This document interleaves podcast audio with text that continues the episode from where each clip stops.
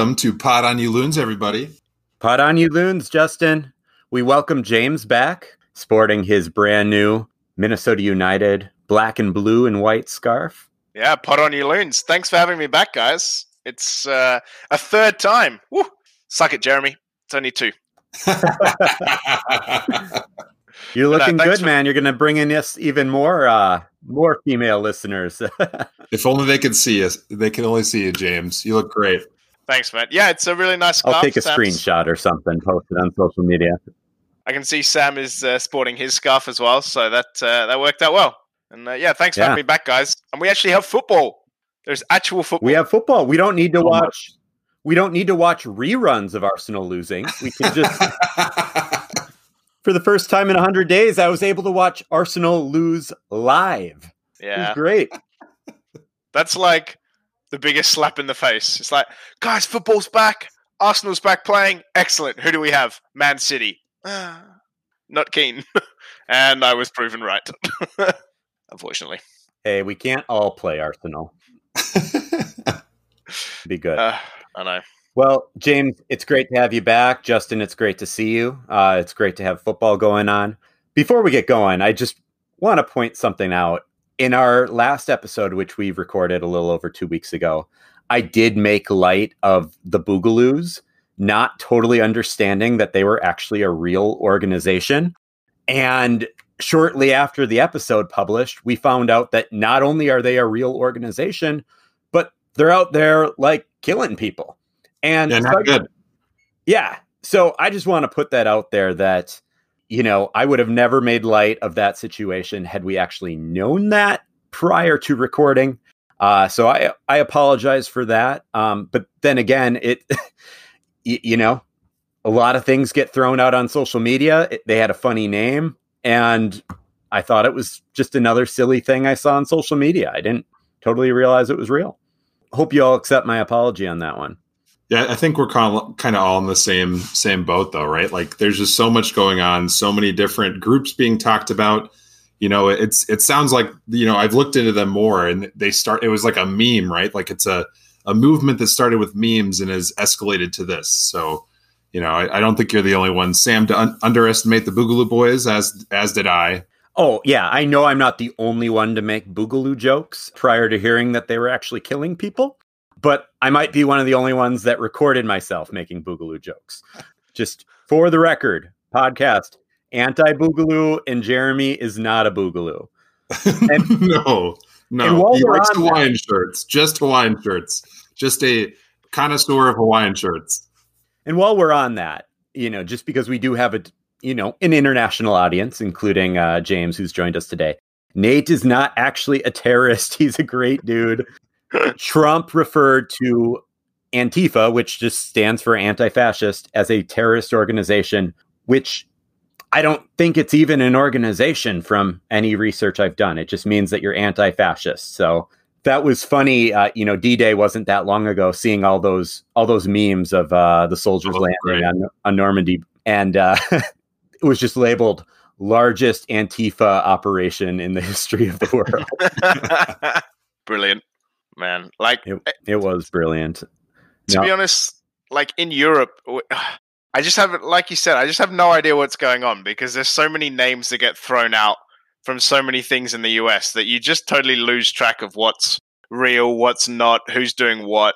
You know, it's just, it's just a mess, to be honest. Thank you for the clarity. Yeah, absolutely. Yeah, I don't even know what to say. I don't know what a European watching our news right now is thinking, not just in the past month, but in all of 2020. That's why we have you here, James, to uh, to offer us that insight. All right. Well, this is not a news podcast. This is not a current events podcast. I don't actually even like politics or current events. I it's obviously all important stuff and that's why I'm paying attention. But let's talk some soccer because there's enough of that that's going to happen. There's enough of that that I'm going to hear about as soon as this podcast is done recording. We have a packed show for you. We're going to talk about the MLS's back tournament. We're going to go over Group D, which Minnesota United was drawn into. We'll talk about potential lessons we may have learned from the return to the Bundesliga. And we'll you know, update you guys on a few of the other leagues that are coming back around Europe, which is great that we have James in here to talk about that. But we'll start off with the the MLS's back tournament. First of all, guys, how do you feel about that name, the MLS's back tournament? I was about to comment like this is just it just seems like they didn't really do a lot of brainstorming when they went into this name. They went, we need something that's gonna like gonna make people excited for football. Yeah, it's just the MLS is back. Nailed it. Let's do it. just ran with the first idea. I mean, it does get the point across, though. Is there like a hashtag campaign? Yeah, is there like a hashtag campaign of hashtag MLS is back? Like that they're going to try to push or something? Like they're like, oh, it's great. This will be a great, this will trend. But it's, yeah, what? What does this mean? Well, I got to say, I actually kind of like it. And I'm going to tell you why. People like it when things come back. People get psyched when things come back, right? ACDC was back in black. back to the future. Back. All right. Yep. People get psyched. Right. And actually, I know specifically you guys were psyched when Savage Garden went to the moon and back. it's true. Shamelessly, it's true. Are we gonna have to pay royalties for that, Sam? I don't like- know, pretty crappy quality. we don't make any money on this, so. so, so my question here is: Why is it the MLS is back tournament when these group stages count for the regular season? Why is it not just the MLS is back?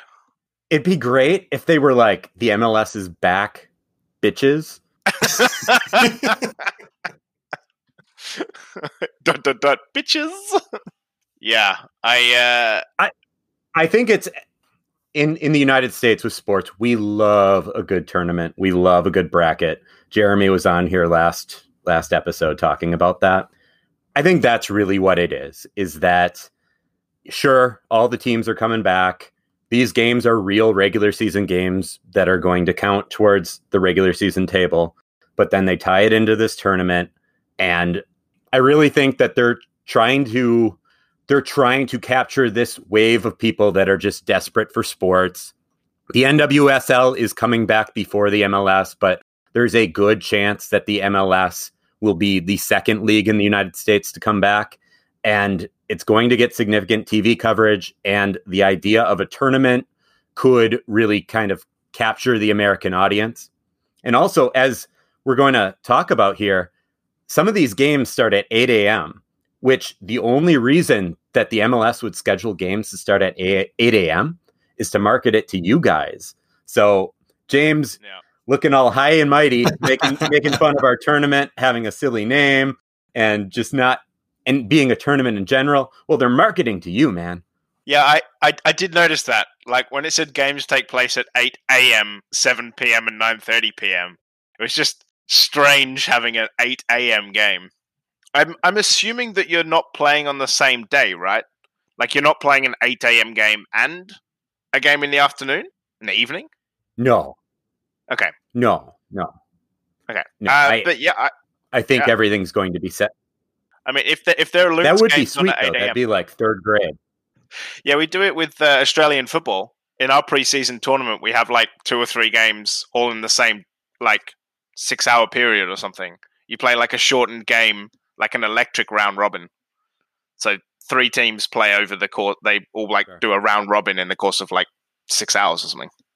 But sure. no, if there are loons games at yeah, eight a.m., no. I'll watch. Sam, I guess I haven't looked hard enough into it, but are these facilities indoor? Or are they outdoor? I'm, I can not remember. Well, it's outdoor, and that is, that is why that is why the MLS is saying that they're scheduling at 8 a.m. is to avoid the Orlando heat. Because uh, Florida, Florida in the summertime is the worst. As yeah, someone that, as someone that lived there and has family there, it is. You do not want to be outside during the day. yeah. No, I don't even like going to Kansas City in the summertime. Like I will take the Minnesota winter in order to avoid the South during the summertime, hands down.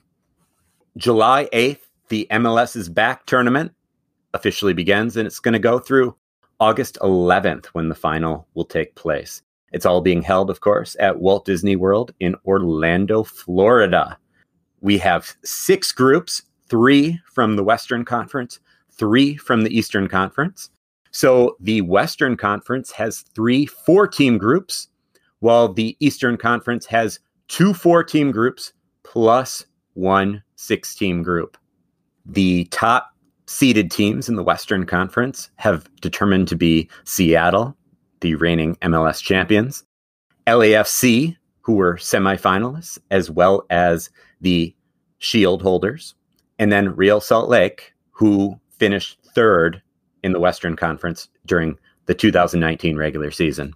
The top seeded teams in the Eastern Conference are Toronto, who made it to the MLS finals last year, Atlanta, who was a semifinalist, and then Orlando, just because they're hosts, I guess. Of course, there was a draw, but up front they announced that they were just going to put Miami into Orlando's group. Just inaugural season of Miami, trying to get that rivalry going, I guess. I'm glad they were upfront with us about it instead of just, you know, placing them in there and making it look like it was random. Basically, how this is going to work is within the group stage, every team will play three group stage games. All of those games are going to count toward the regular season table. And then the top teams from each group are able to advance. Yeah, so 16 teams are going to advance to the knockout rounds. And then the top two from each group, plus the top four third place finishers, um, will also be involved. Uh, the MLS will avoid teams playing conference rivals when possible, as you know during those during those knockout round games as well. And then the title game, whoever wins it is going to qualify for the Con- Concacaf Champions League. That's going to take the spot that would have gone to the club finishing on top of their conference tables after the regular season, opposite of the Supporter Shield winner. And then a, a $1.1 million prize pool is going to be divided up along the way. Yeah, so Justyn, I thought it was very interesting when they announced that the CONCACAF Champions League spot would be in place of the team that finished uh, atop of the conference in the regular season that was opposite of the Supporter Shield winner. Because right. to me, it was very much rumored that the Open Cup spot would be granted to the winner of this tournament, which implied that maybe there wouldn't even be an Open right. Cup. So does this mean the Open Cup's happening? I don't know. We can only speculate. But if it wasn't happening, if they weren't planning on it happening, then they would have given that spot. So that that's exciting. I like the Open Cup. Cross our fingers. Hope it happens. So I, I, I got a couple of questions here. The first one is, what is the supporter shield, and how does one go about winning it? yeah, great, great question. The Supporter Shield is one of the major trophies that a MLS team is able to win. It basically means that you finished the regular season with the most points.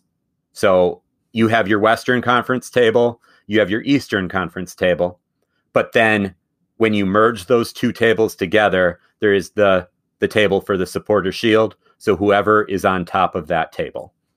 So it's not entirely fair in the sense that right now you would say the Western Conference is stronger than the Eastern Conference. So if you had a dominant Eastern Conference team, they would have an easier path to the supporter shield.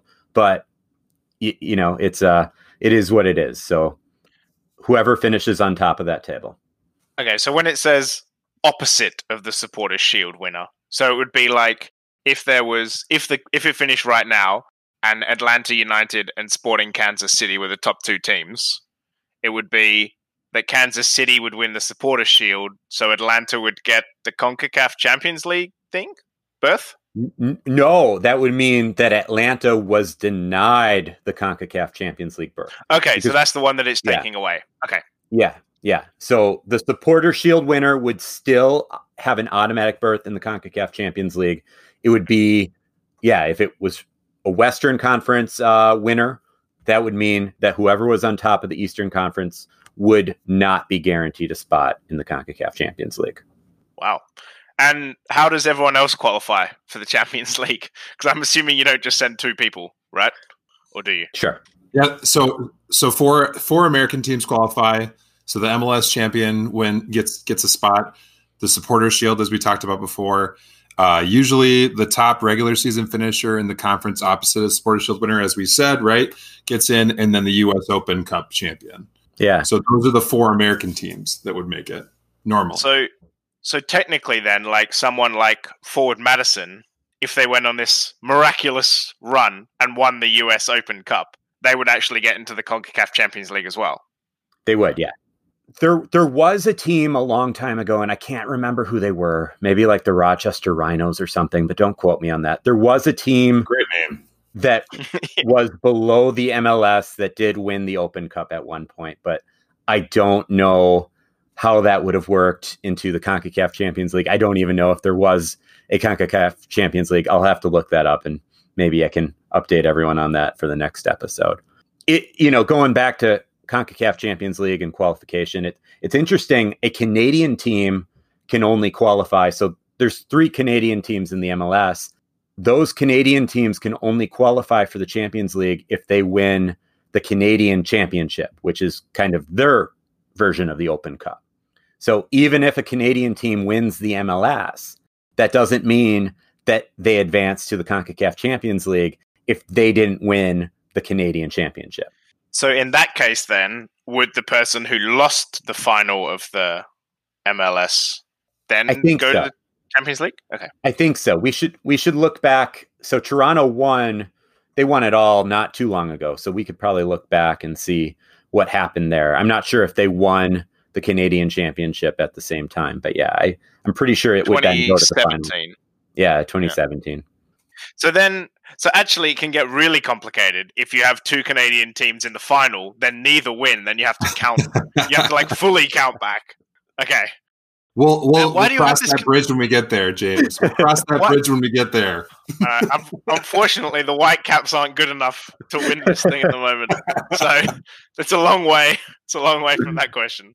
Oh, come come on, James. The Whitecaps are dead to you. You're wearing a loon scarf. Wow. Yeah. But uh, okay. But essentially, All right. this is why we don't James, do. I actually have a question for you though. We like it. We got our own thing going. we like over here. tournaments, James. We talked about it before. Americans love a good tournament. We love tournaments. We love brackets. James, seriously, do you do you have anything like this in Europe or Australia for that matter? Like have you ever seen anything like this in a domestic club competition? The MLS is back tournament? No. No, we don't have any of this like kind of tournament. We thought about having one for the Premier League uh, when they didn't know what they wanted to do. Um, but then they just went with a much more condensed season like everyone else did. But apart from that, no, we, we don't have this kind of domestic club competition. Although it is interesting to see what will happen with the Netherlands because obviously they're not coming back, right? Because their season has been declared fully null and void. They're done until next season. So it'll be interesting to see if they actually do something like this to start next season because they're still not sure if by September they'll be able to play football, right? Yeah, this might come into Europe, Sure. but uh, as of yet, no, nothing. Well, you know, Jeremy told us that he was more he you know, he's a casual fan and he said he was more likely to watch because it was a tournament and because he thinks tournaments are fun. So you you know, as a European, I know you spent a significant amount of your life in Australia, but as a European, does this format appeal to you? Yes, yes, that's definitely like even, and I think it's good that Jeremy touched on it as a more casual fan because you know in the UK especially, anytime the World Cup is on, even if we don't think we're going to do well, we always think we're going to do well, and everyone gets behind the tournament, and everyone thinks it's coming home, and everyone kind of really gets behind it, and I think that even though this kind of tournament format for us in Europe is always really only reserved for like the Champions League and the Europa League and the World Cup. So for us, a tournament format like this always means something because it's always important. And I think a lot more people get behind it than they normally would. Um, so yeah, I this format appeals to me as well. And when I can catch games, especially the eight o'clock games, I'm going to see if I can tune in and see uh, what's happening. Is there any word yet on whether they're going to do that fake fan noise though? Ugh. It's, that's that's not good. I haven't. Sam, do you know? Is there any word? I'm not sure, but so I saw because if you just watch the Premier League right now on NBC Sports, they have the fake fan noise, which I have only watched a little bit, but from what I've seen of NBC doing it compared to what Fox did with the Bundesliga, I did actually prefer Fox with the Bundesliga uh, compared to NBC. But having, uh, you know, I use the Fire TV and I have the NBC app on there. So if I want to watch Premier League games, all I have to do is load up the NBC app and I can actually turn off the fake crowd noise. I think, James, in Europe, I think all of your games are being broadcast without the fake crowd noise, right? Yeah, to be honest, though, I can only stream it, and my stream only streams the NBC games. so I don't have the NBC app, so I end up just muting it just to just watch the game in silence. I did notice one difference though between the can noise of NBC as opposed to Fox, and I actually disagree with you, Sam. I liked the NBC better because they didn't. They like turned it up like it's it feels like almost like they had someone monitoring when stuff was happening to increase the fan noise to like you know because that's that's what happens in a normal game right? Like the ebbs and flows of the game people get excited that's when the volume raises. Whereas the and, and that happened in the nbc one at least in the game i watched. But the f the fox one it was just the same just the same tone the entire time. It reminded me of the dumb vuvuzelas in South America. Like, you know what I'm saying? Where it was just like this, just noise, noise, Right. noise. You know, like nothing. It wasn't helping me focus on the game, right? Like, because that's what normal crowd noise will do, right? It'll if you're multitasking, like I tend to do when I watch games, you're like, oh shoot, I should pay attention because it's getting louder, right?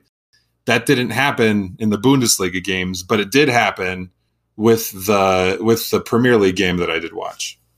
Yeah, I, I did like that the Premier League noise seemed quieter, and I'm specifically referring to Norwich Southampton, which I was watching right before we started recording this. But then Danny Ings scores a goal, and it goes from it basically went just from like zero to sixty, and then I was like, "That's not exactly natural." Like, you're right. You're right. it just looked like the ball hit the back of the net a little you know fraction of a second went by and then someone pressed a button saying ah! and I just envision a guy with a knob that's watching the game and like adjusting it. So maybe he like wasn't paying attention for a second, and he's like, "Oh shoot, they scored a goal." Crank it up. sure he wasn't paying attention because it was norwich southampton and then someone nudges him saying oh they scored a goal Better crank it. yep yeah, and and to be honest, like you guys talked about it last episode with like the Zoom calls and the the boards at games, and so that I was watching the Man City Arsenal game, and you could actually see on the because it was in Man City's home stadium, so they had Man City fans. There's a there's a picture of the board with not everyone connected, so they didn't even have enough fans to have connected faces everywhere. There was like three or four spots out of like 16 that were just blank because no one was there. No one no one checked in. they can't even fill their virtual stadium Or maybe they maybe they blocked them all, Sam, like we said, because they were doing nasty stuff. Yeah. They're just like, "All right, cut, cut it." Or Uh, did it, did anyone see La Liga? They they like digitally put in their own crowd, like you would have, say, if you're just playing FIFA, but it looked like as if you were playing FIFA on the PlayStation One. oh no. It was just like blurry. I want to see eight guys with the same, the eight of the same guys just doing the same motion, just, just canvassing the whole the whole stadium.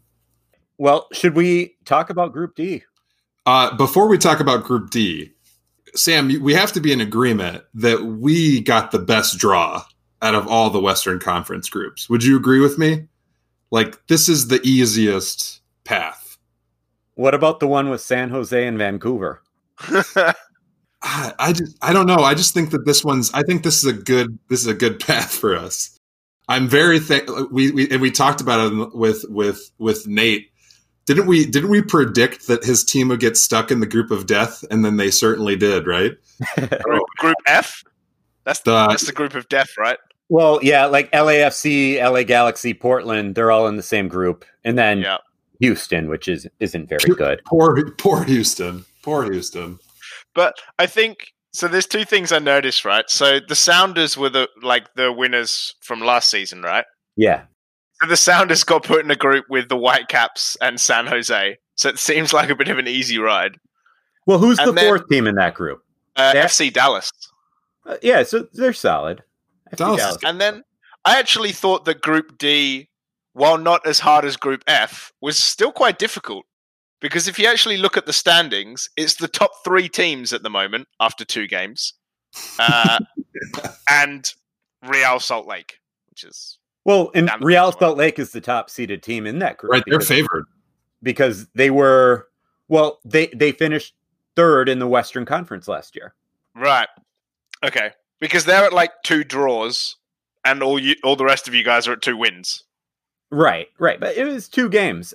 I think what a lot of people would say who follow the MLS is that while our group is not top heavy, all of the teams are pretty good. Like there's not there's not really like a fluff.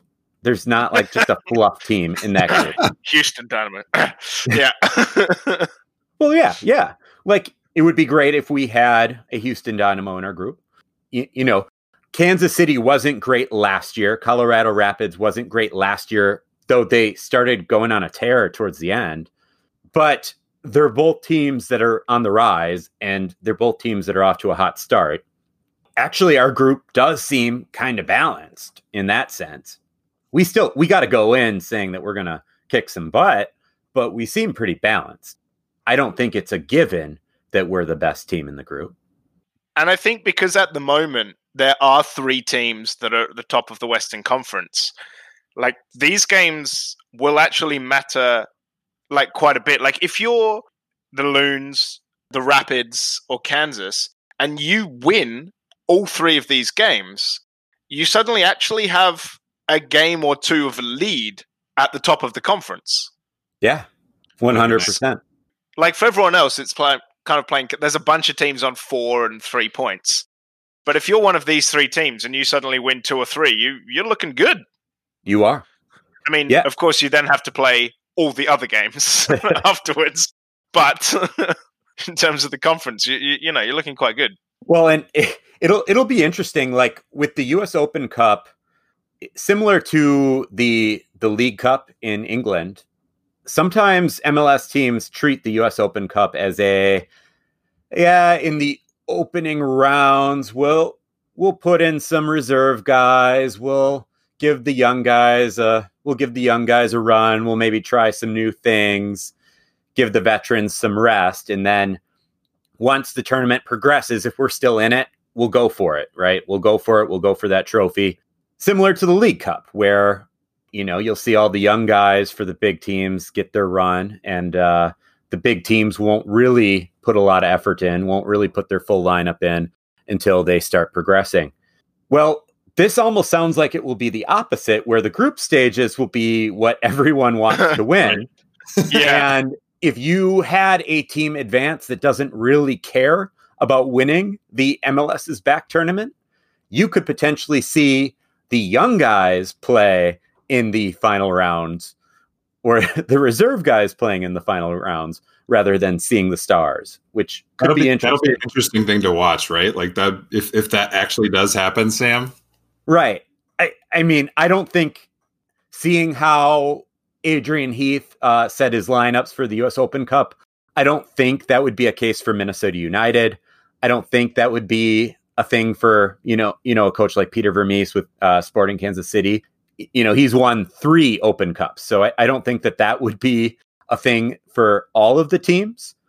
But I think it would be a thing for some of the teams that maybe just want to get back home, get back into full team training, and prepare for the games that really count.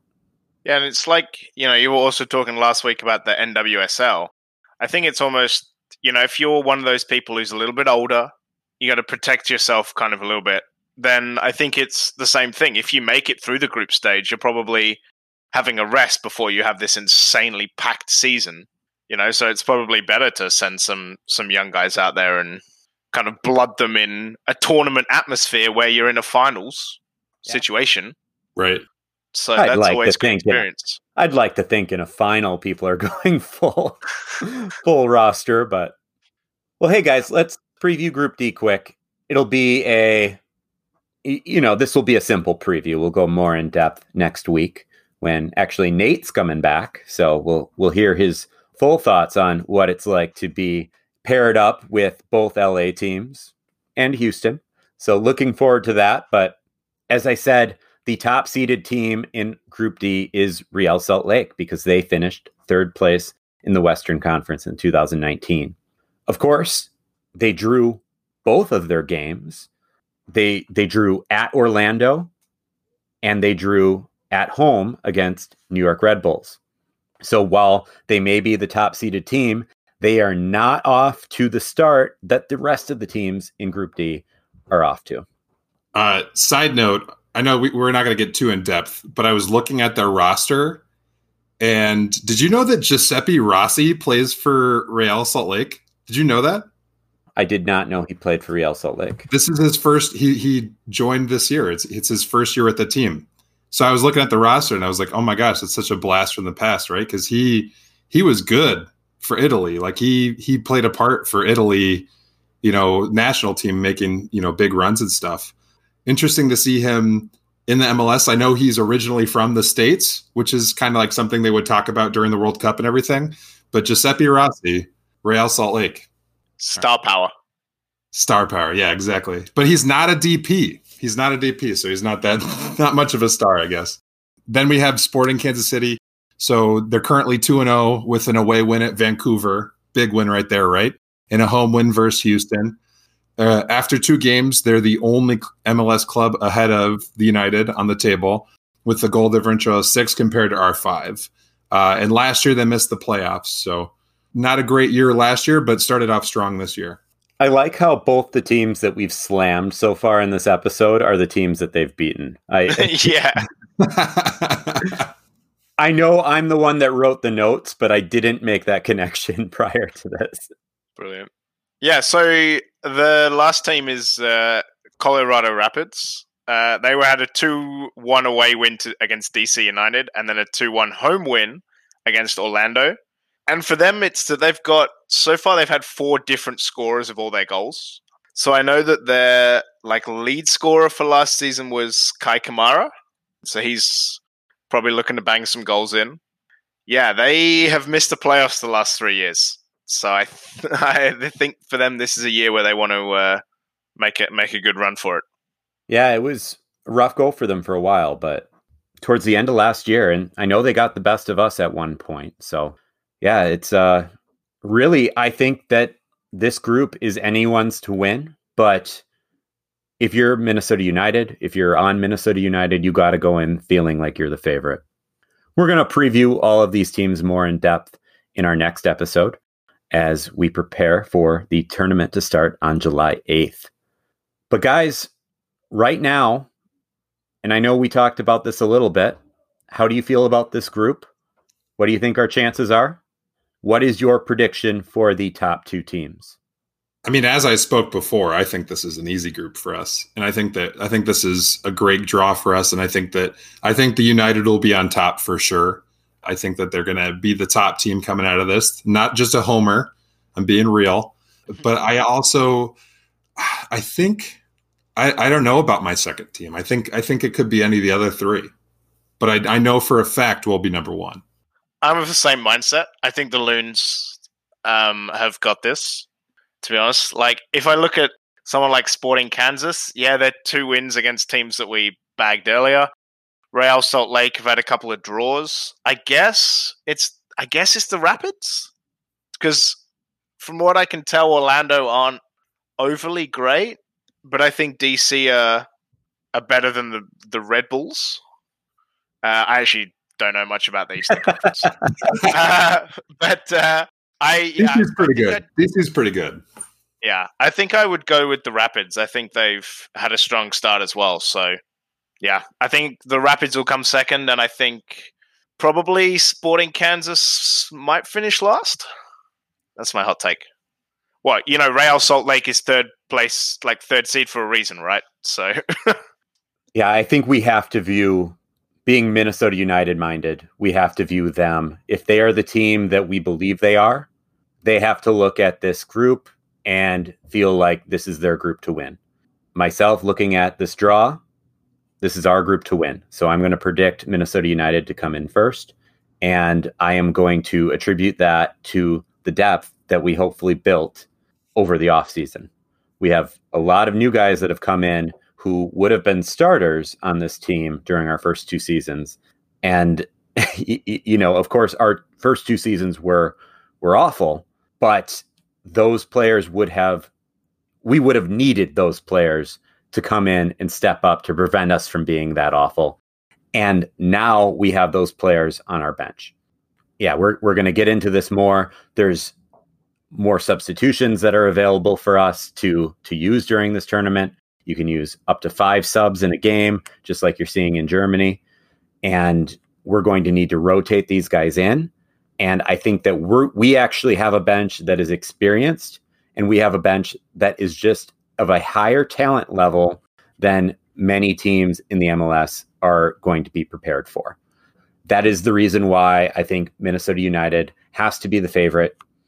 You can't sleep on Real Salt Lake. They are up there for a reason. They have an experienced team. They've brought back most of their people. And I think in a tournament setting, you can rely on that the same way that Minnesota United has its core coming back from last year. Really, just Tyler Miller and uh, Luis Amarilla. They're the only two new faces in our starting lineup. Well, Real Salt Lake is going to be very similar to that. So having that returning core, I think this early in the season, throw them into a playoff setting, that's going to be a help for them.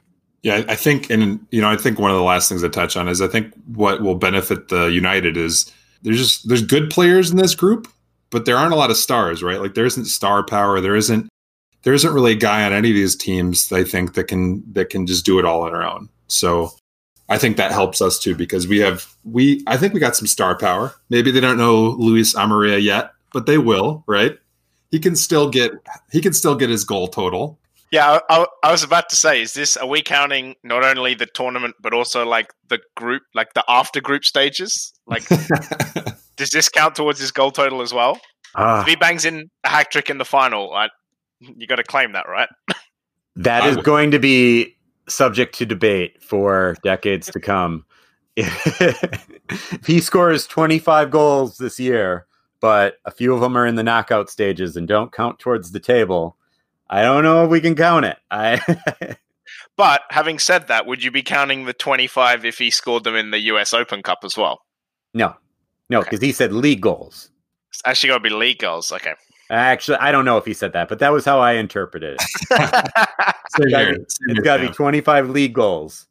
But yeah, let's uh let's shift things a little bit. Still talking about the MLS, but we've learned some lessons from the return of the Bundesliga. And again, Justyn, two weeks in a row, I got some stats for you, man. I know Lots you're the stats. Yeah. I know we have a math teacher and an accountant with me right now, but I'm the one that brought the stats. So proud. Yep. All right. I got these from uh so Tom Hamilton of ESPN published these statistics on June 9th of the Bundesliga. So prior to the shutdown in the Bundesliga, home teams were winning 43.3% of their games. But since the return, at the time of uh, this article being published, they were now winning only 21.7. Flip it, and prior to the lockdown, away teams were winning 34.83% of their games in the Bundesliga, where now, since the return, they're winning 47.8%. So, what you have seen is essentially home field advantage isn't a thing anymore, at least when it comes to the Bundesliga.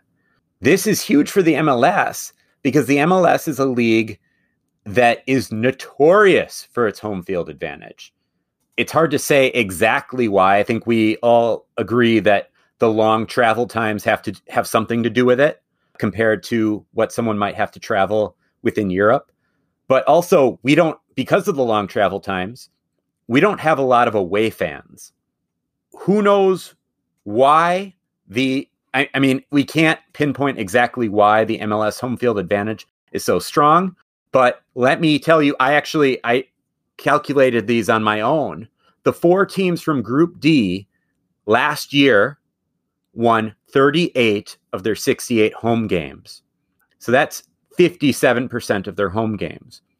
Those same four teams of Group D, they only won 15 of their 68 away games, which is 22%. So that's 57% victorious when they're at home and only 22% victorious when they're on the road.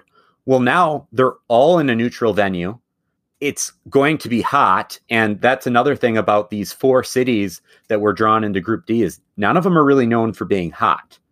Cities like salt lake and uh, denver are known for their altitude which obviously won't be in orlando but none of these cities are hot. So all four of these teams are going to have to get used to playing in the orlando heat. And haven't both denver and salt lake hosted winter olympics? Salt lake has right? Salt lake has for sure. Mm-hmm. I don't think Denver has, but Salt Lake has for sure. Right. I also did some stats. I'm bringing some some stats as well because you mentioned traveling time. So I thought it was interesting that I looked up the A League uh, back in Australia, and at the moment the home win percentage of the A League is 49 percent. Um, so quite similar to the Bundesliga, uh, and the away win percent is only 33 percent. So actually quite similar to what the Bundesliga was. Yeah, looking at that percentage in Group D, 22% away games. That's really bad. Yeah. um, that's that's not good, guys.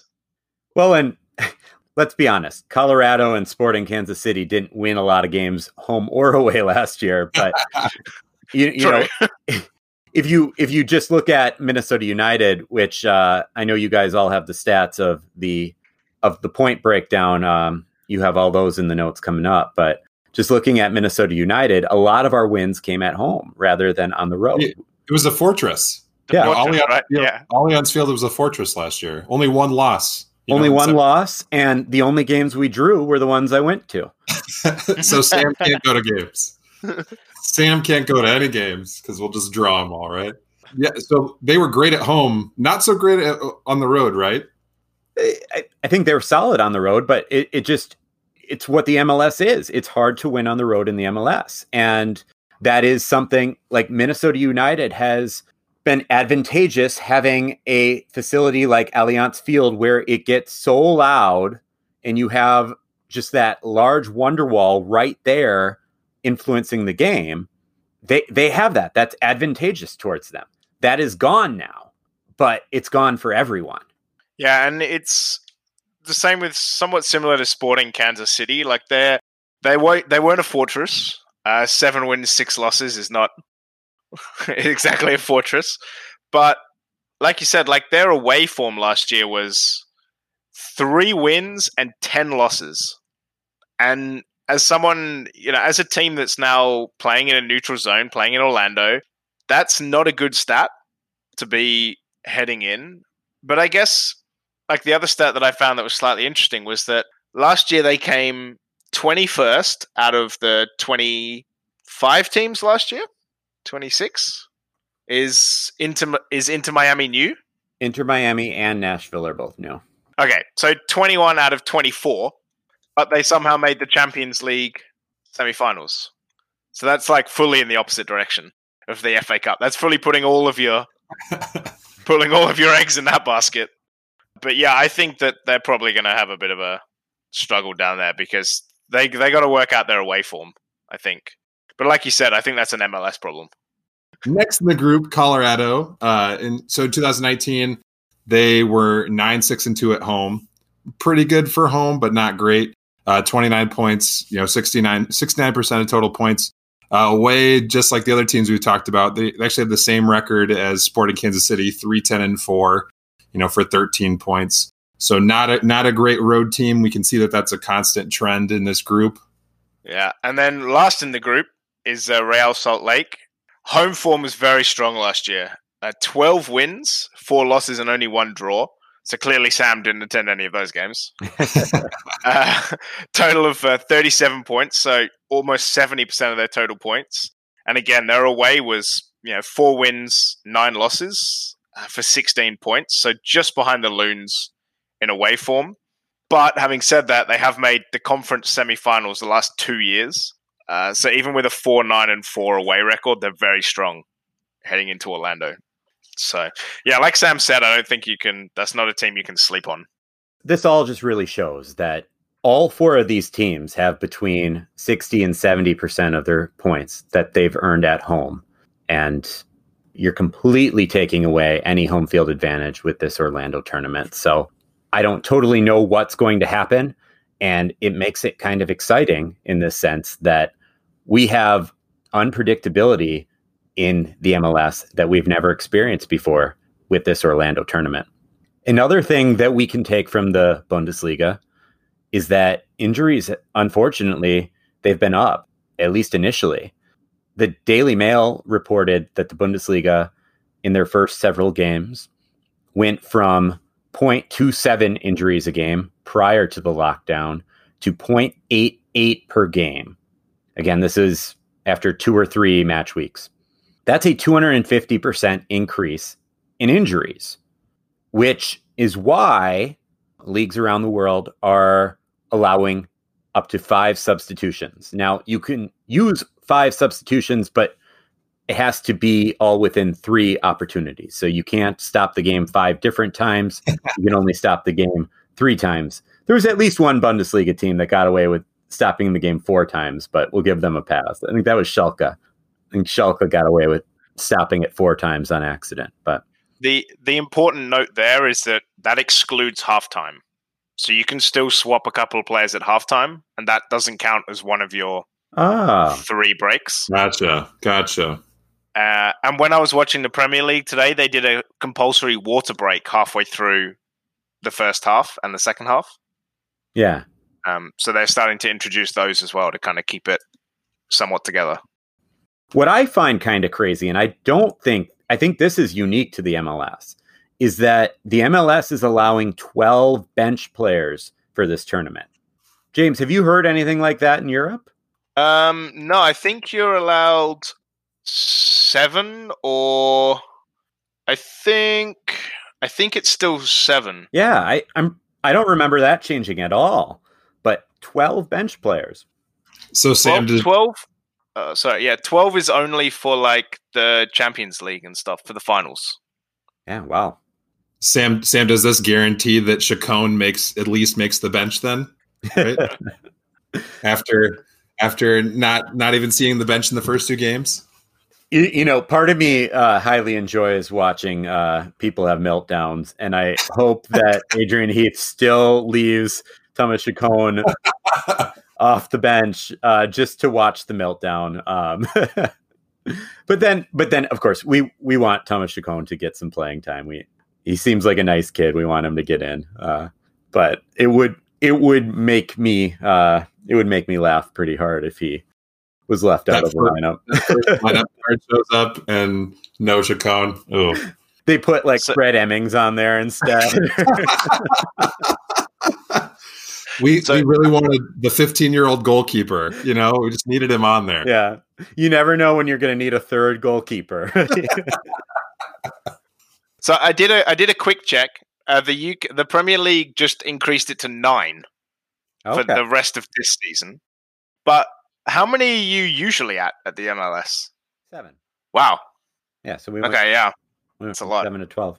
But yeah, I think it's also needed because I was looking at, uh, like I said, the injuries are quite high, but I was also like perusing La Liga earlier just to kind of see what's been happening.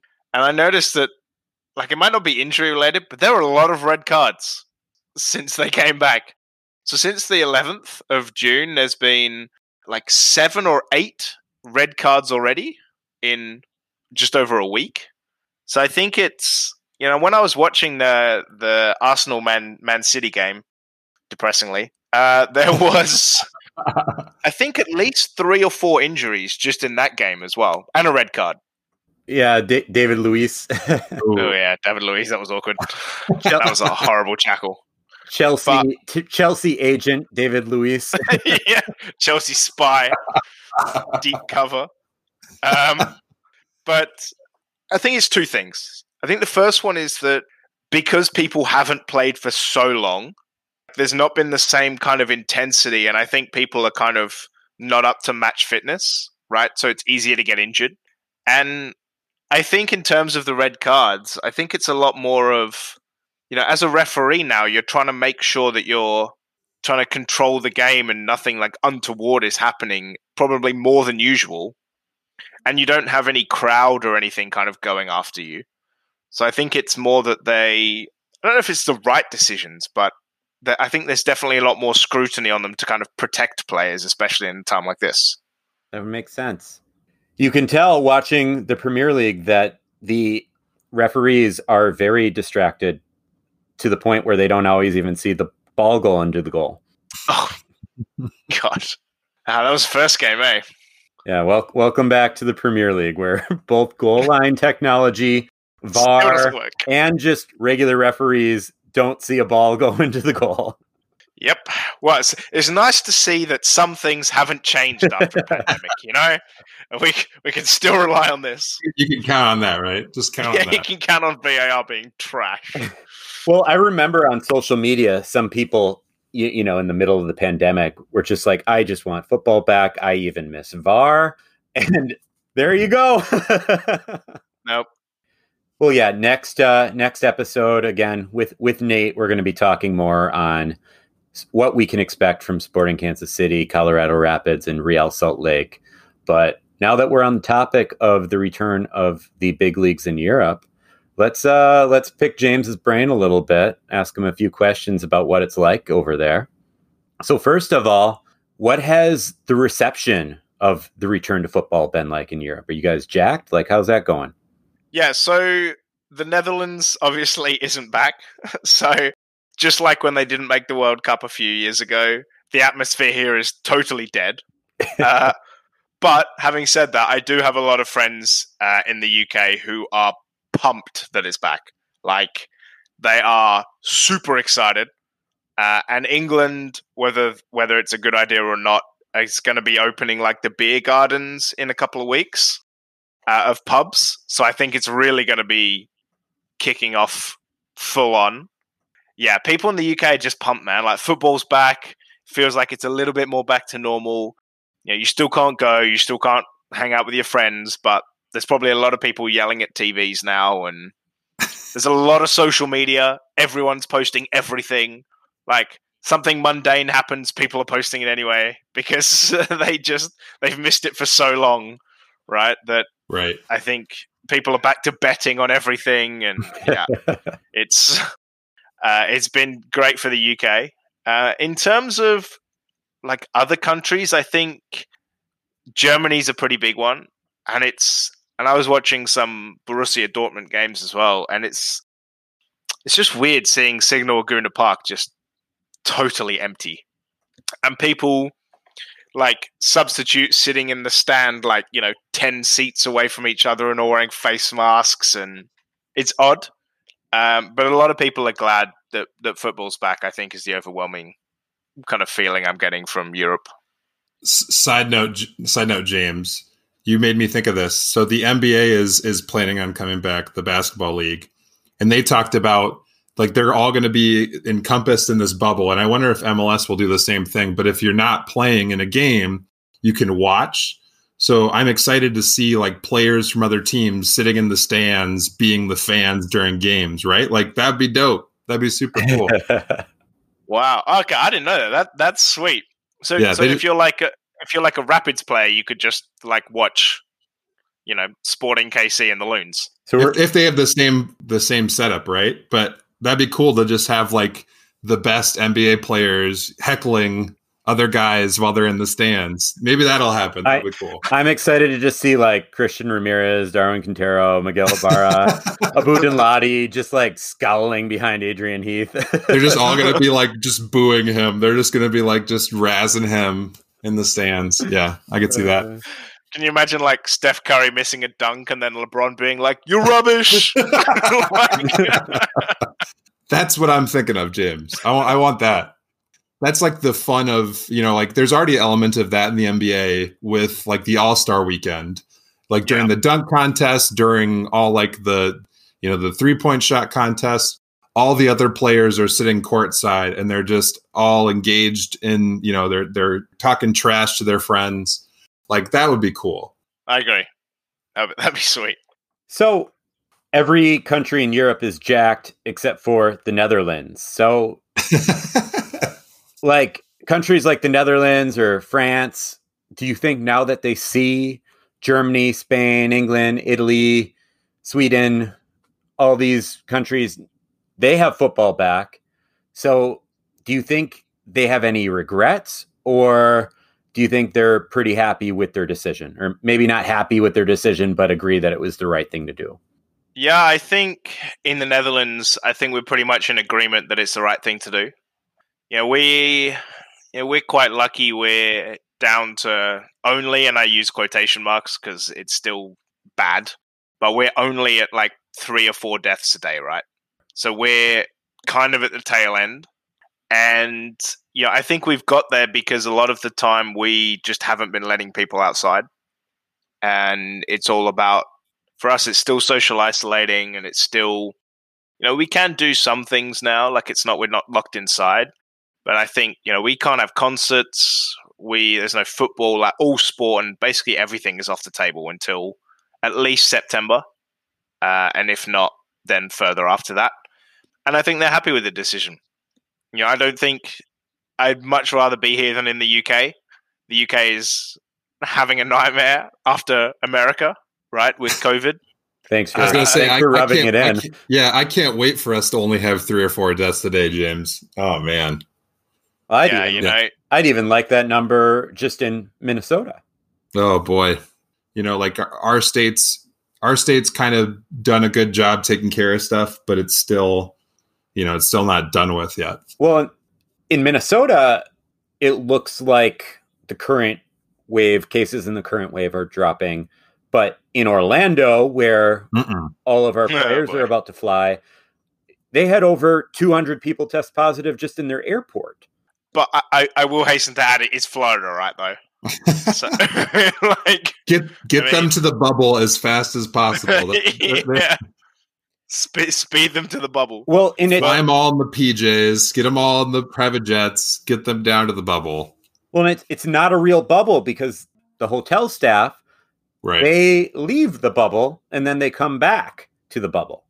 So it's not a real bubble. I'm gonna be honest. When you said PJs, I was thinking pajamas and not private. Wear I'm your like, why would PJ find in the down there in their pajamas? Like, they're P, they, they're in their PJs on the PJ. go to the beds. James, I'll be honest, I thought he meant PJs and I just didn't I just didn't question it. I've strong never it. I've never heard of anyone refer to private jets as PJs, but now you know. Now you, you're Now- hip to the lingo. Now I can just drop it in a conversation and see people getting confused. Excellent. But yeah, like, but on that point, I think the Netherlands, I think we're perfectly fine where we are. And I think football fans, while they might not like it, at least everywhere else is coming back. So at least we have everything else. And in our own country, Ajax fans are perfectly fine because they won. All good. Uh, so yeah, I think for us, you know, we know we're in it for the long haul. And we're the kind of country that doesn't want to let it out early and then go through a wave two like instantly. We'd rather just slowly get back out there. so can people from Belgium come to the Netherlands right now? I don't think so, actually. But that's Yeah. not us, that's them. Okay, never mind. So yeah, to put it like So you would started, you guys would let Belgians in, but Belgians wouldn't let Belgians leave. out. Okay. Yeah. So they they closed their borders quite early on. I don't know if they've reopened them yet. I'd have to check. But for example, Germany, when this all kicked off, closed borders with everyone except for the Netherlands because a lot of our patients were going to German hospitals and nurses and doctors lived in the Netherlands, worked in Germany. But yeah, kind of things are opening up. I think the German border is still closed to Poland Okay. ironically. Uh, cutting off Poland. Weird German move.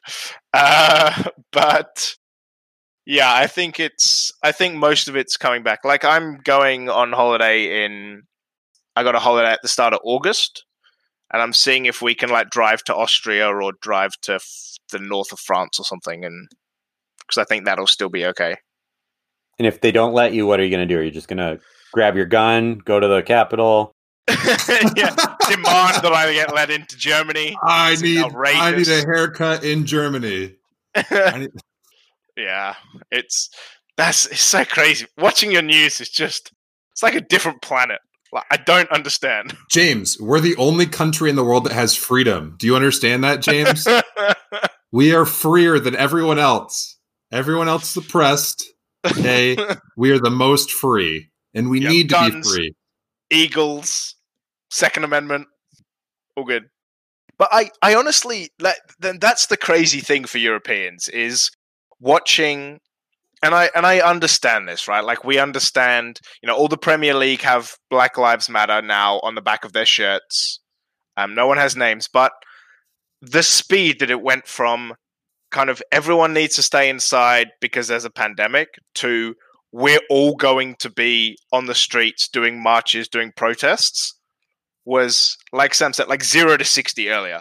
Like some states never really did pandemic stuff, but the fact that people went from we shouldn't have contact with other people to everyone needs to march because of our rights and like screw the pandemic we've like there's other things like for us in Europe, it's just a crazy swing. Like it, it, you look at America and you're like, does no one care about the pandemic anymore? Because it just doesn't look like it. You know, and I get it. Like I get it. You want to, you know, you, you're doing it because you have rights, and like you guys said last week, we're three white guys that, yeah, yeah, we don't really have that many problems, thankfully. But like, is it really at the point where there's just so much better that you just don't care about the pandemic anymore? That's like the second fiddle. Well, I would say so. In our country right now, the top news story all involves racial justice. Yeah. The, the pandemic is a strong second. So, especially, say, in Minneapolis, where we live, in the immediate aftermath of George Floyd, it wasn't that people just stopped caring about the pandemic. It wasn't that people just decided that the pandemic was done but people decided that protesting uh, the murder of George Floyd, people decided that that was more important, that that was more urgent than staying inside for the pandemic. Justyn, would you agree? I agree, and and as we talked about before, not not to say that you know that we're we're finished with it, but a lot of the states where these protests are happening are states that have been shut down for months and are on the down cycle of their of the the coronavirus. You know, like that's that's they've kind of noticed, right? Like most of the countries that were hit initially were these these densely populated urban states, um, or, or states with with densely populated urban cities, right? So those were the people that got hit the most. Those also happen to be where a lot of this injustice is happening, right? New York City is a prime example. I mean, Seattle, another huge example. California, like these these large Los Angeles, right? These large cities, and even Minneapolis, for that matter, right? We're not we weren't hit nearly as hard as other st- other cities, you know, but but we we felt the we felt the the pandemic. So those those are the cities that are kind of the ones that have those issues, right? The the ones that that were affected by the coronavirus earlier. The tables have kind of turned though, if you look at the data, and most of our issues now, you know, like there there isn't a huge connection between the cities that are protesting. Because most of the protests, I mean, obviously the coronavirus is going to be transmitted, but most of the protests, if you notice them, it's everyone's wearing a mask, right? Like everyone's wearing a mask, it's outdoors. You know, where most of most of the outbreaks are happening now in, in the states they're in those those southern states that didn't have issues in March, didn't have issues in April, right?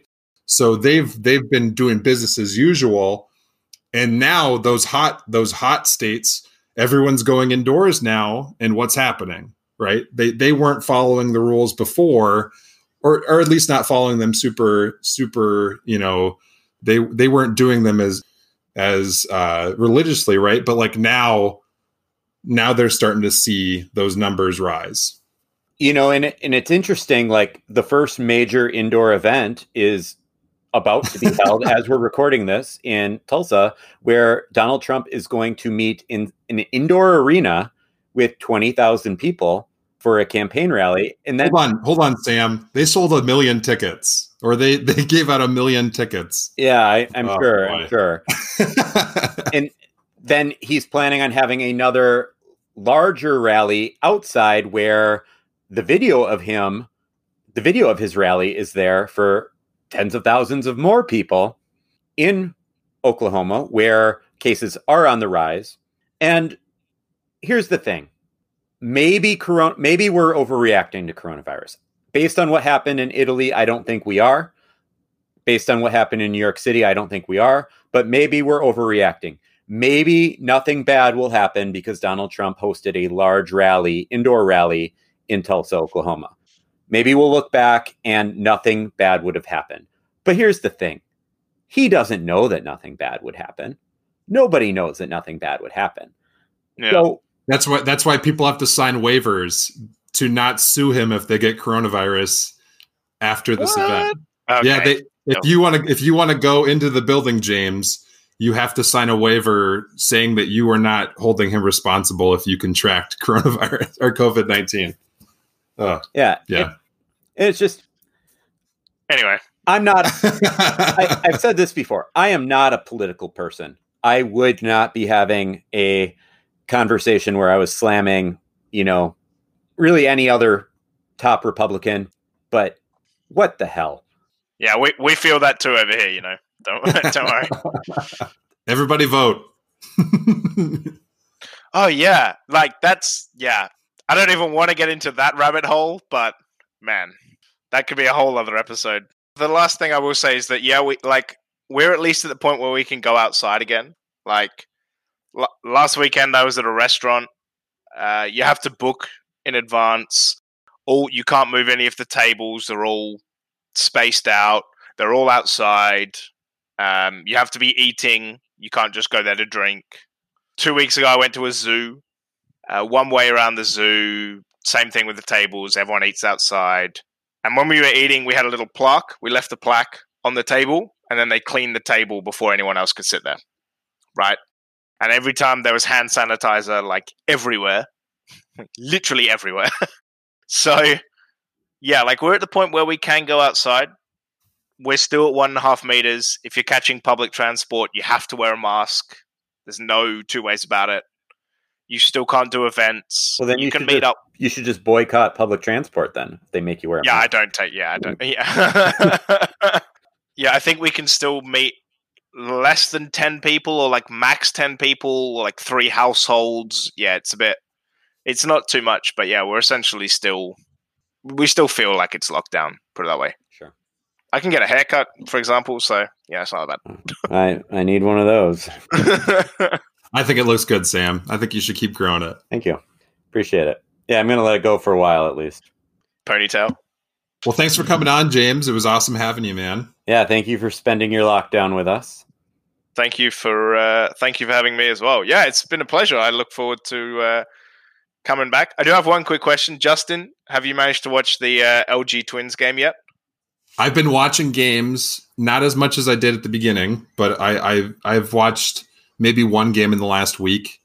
Uh, they're still doing great. It's fun to watch. It's baseball. How about you? Have you yeah. been watching, James? Uh, I haven't because I can't find a streaming service, but I was listening to uh, the last podcast uh, today, and I actually pulled up because the Twins were playing uh, against uh, Doosan.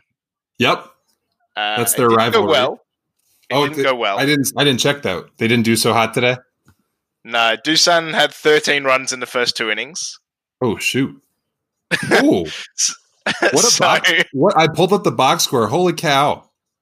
18 to 18 to 10. Sam, they lost 18 to 10. Yeah, but they are still second, so all good. They are. They are. yeah, it's interesting how, like you say, when there's a lockdown, you kind of suddenly get interested in all these other sports that you never really cared too much about before. Exactly. But, uh, yeah. No, thanks for having me, guys. Like I, yeah, I always, I always enjoy coming on here and chatting to you guys. Now I have a scarf as well. Yeah. So uh, yeah, I'm going to be uh, keeping an eye out for uh, the tournament, and um, yeah, see what games I can watch. Awesome, man. Well, sweet. Well, I gotta go get my daughter. Thank you again, James. We'll we'll have you back on again soon. Justyn, it's good to see you. And yes. you know, pot on you loons. Pot on you loons. Pot on you loons. The MLS is back. Tournament. Tournament.